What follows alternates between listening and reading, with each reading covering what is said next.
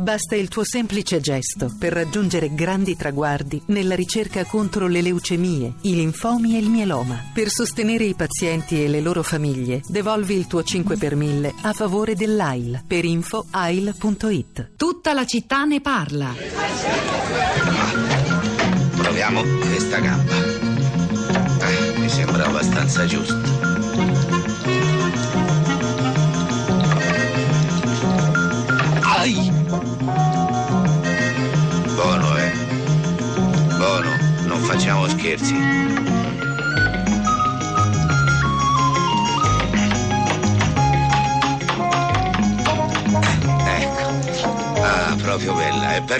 Perfetta. Ai! Ah, virva d'un figliolo, ancora non sei finito di fare già manchi di rispetto a tuo padre.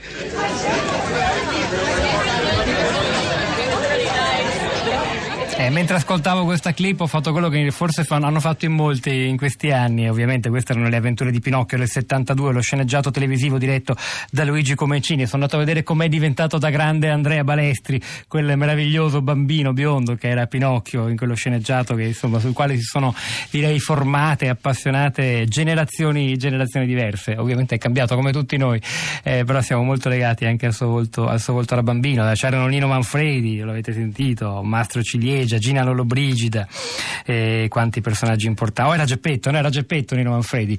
Insomma, questo non me lo ricordo bene. Procediamo, c'è Sandra collegata con noi, buongiorno, benvenuta. Buongiorno.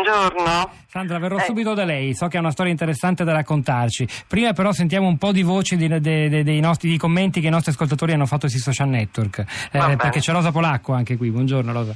Buongiorno, buongiorno a tutti, a chi ci ascolta e a chi ci scrive come ogni mattina. Valanga, Pietro Valanga di commenti questa mattina sui social network, in particolare su Facebook, che ci dà più spazio e occasione di conoscere le esperienze e le testimonianze dei nostri ascoltatori e sono diverse, le trovate sul nostro profilo della città di Radio 3 e alcune ve le leggo ora. Eh, la prima a scrivere stamattina è stata Feliciana che scrive la riforma Gelmini del 2011 taglia i profili professionali storicamente affidati agli istituti d'arte per ridurre gli orari di laboratorio e farli accorpare al liceo artistico, un danno per il percorso scuola-lavoro che aveva sul territorio possibilità di inserimento nelle piccole imprese. Un esempio, Cantù o Faenza, ma l'elenco è numeroso. Il lavoro artigiano è una delle cifre della cultura e dell'economia italiana.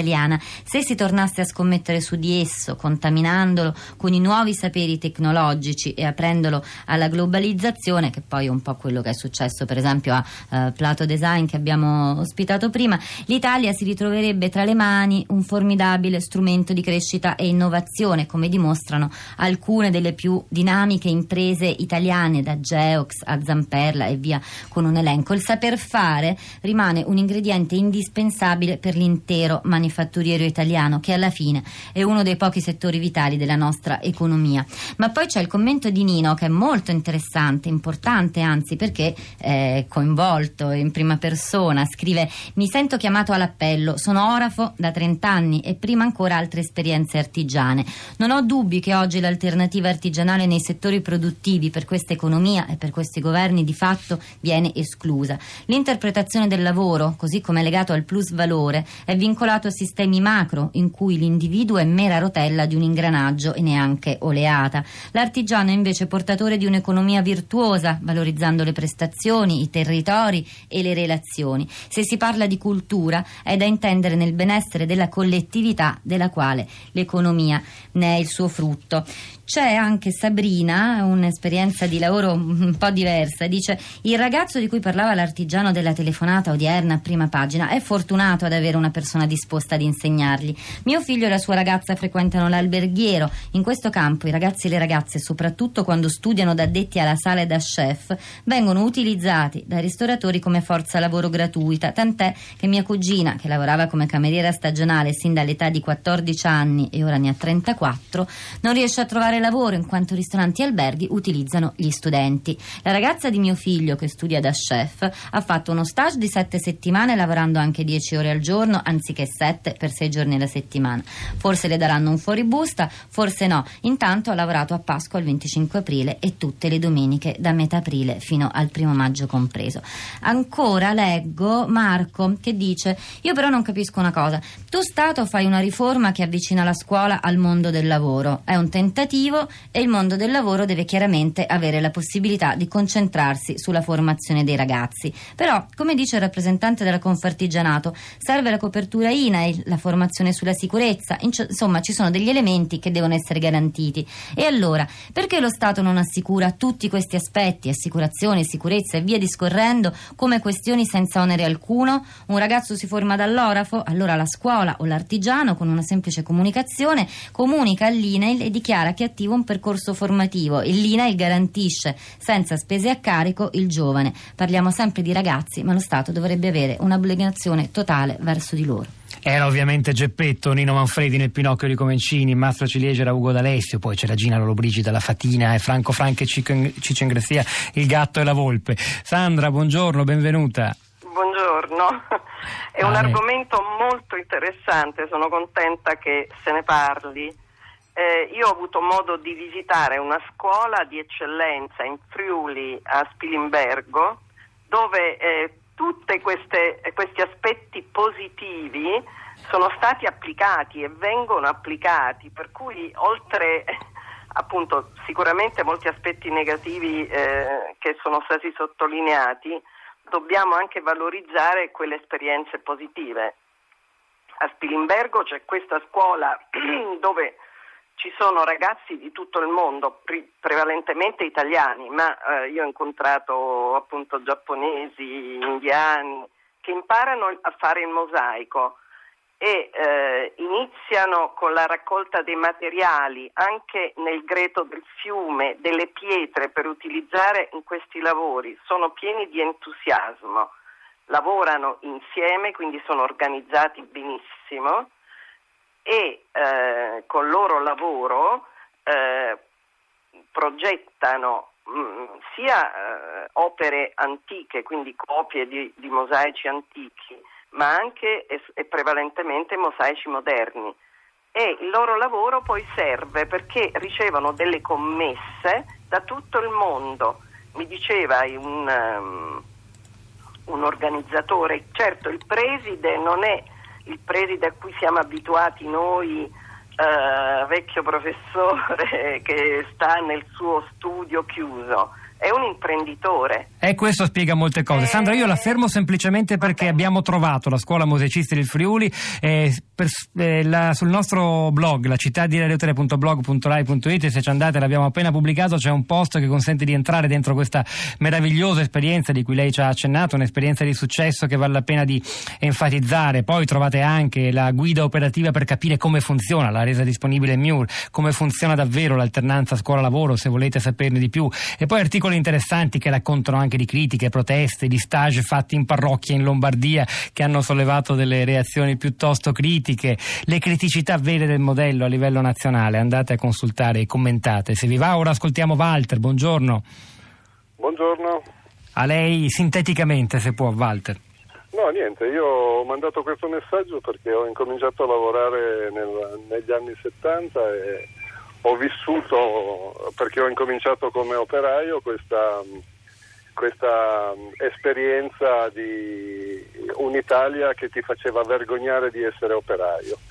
Eh, questo ha fatto sì che tutti i genitori operai abbiano eh, invogliato eh, i propri figli a diventare degli impiegati e a mandarli eh, nelle università. In questo momento siamo inflazionati di universitari che sanno tutto come si fa ma non sanno farlo praticamente.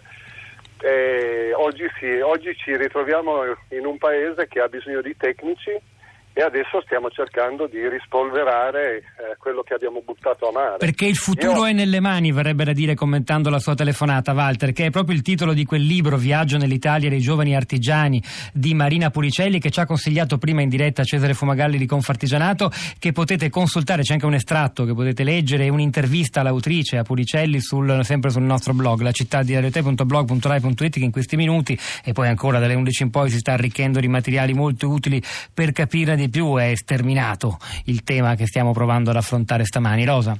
Allora, torno su Facebook con Marianna che scrive: Sono restauratrice. Quando frequentavo la scuola ho fatto uno stage di due settimane presso una ditta di restauro. La titolare, una professionista seria, preparatissima, spiegava a me e alla mia compagna di stage che il nostro lavoro per lei rappresentava una perdita, almeno per i primi sette giorni, perché avevamo ritmi lavorativi da scuola, mentre ovviamente in una ditta bisogna rientrare in certi tempi senza abbassare la qualità del lavoro. Alla fine dello stage avevamo raggiunto un livello accettabile di produzione come tempi e qualità. L'esperienza mi è stata molto utile perché la realtà del lavoro è molto diversa da quella della scuola. Capisco il problema che pone questo artigiano perché la realtà delle piccole ditte è diversa da quella di una grande azienda e seguire un giovane in bottega può richiedere tempo prezioso che si sottrae al lavoro. È anche vero però che un giovane che offre il suo tempo comunque sta lavorando. 200 ore non sono poche, si suppone che a un certo punto il suo lavoro contribuisca alla produzione. Secondo me ci vuole un sostegno per far sì che questa esperienza competenze non siano una perdita per le aziende,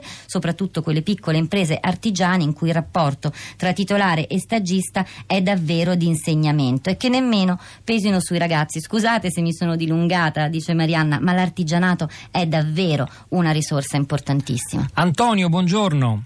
Sì, buongiorno. In breve se può, grazie.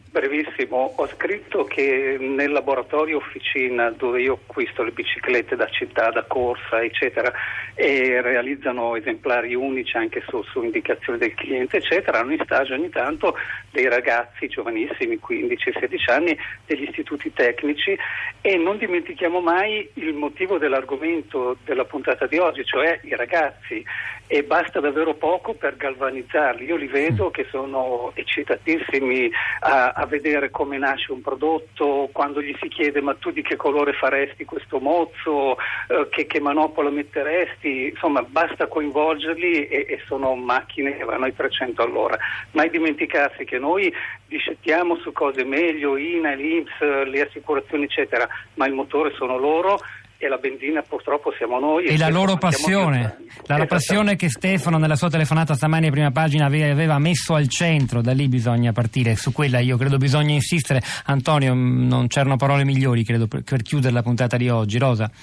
Allora, un tweet solo per chiudere, quello di Mix, dice l'artigianato è un valore che non bisogna perdere perché la qualità del prodotto fa sempre la differenza. Ora è il momento di Radio Tremondo, una puntata importante. Anna Mazzone si collegherà in diretta con il Festival dei diritti umani di Milano, quindi rimanete collegati. Poi alle 11.30 verrà Radio Trescenza. C'era Maria Rita Franceschini oggi alla parte tecnica, Piero Pugliese alla regia, Pietro del Soldà e Rosa Polacco a questi microfoni, al di là del vetro Cristina Faloci, Florinda Fiamma, la nostra curatrice Cristiana Cristiana Castellotti. Noi continuiamo a lavorare sul blog la città di radiotelevisione.blog.rai.it, seguiteci per l'intero arco della giornata, insomma fino al pomeriggio tardo, poi smettiamo anche noi e ci risentiamo domattina alle 10.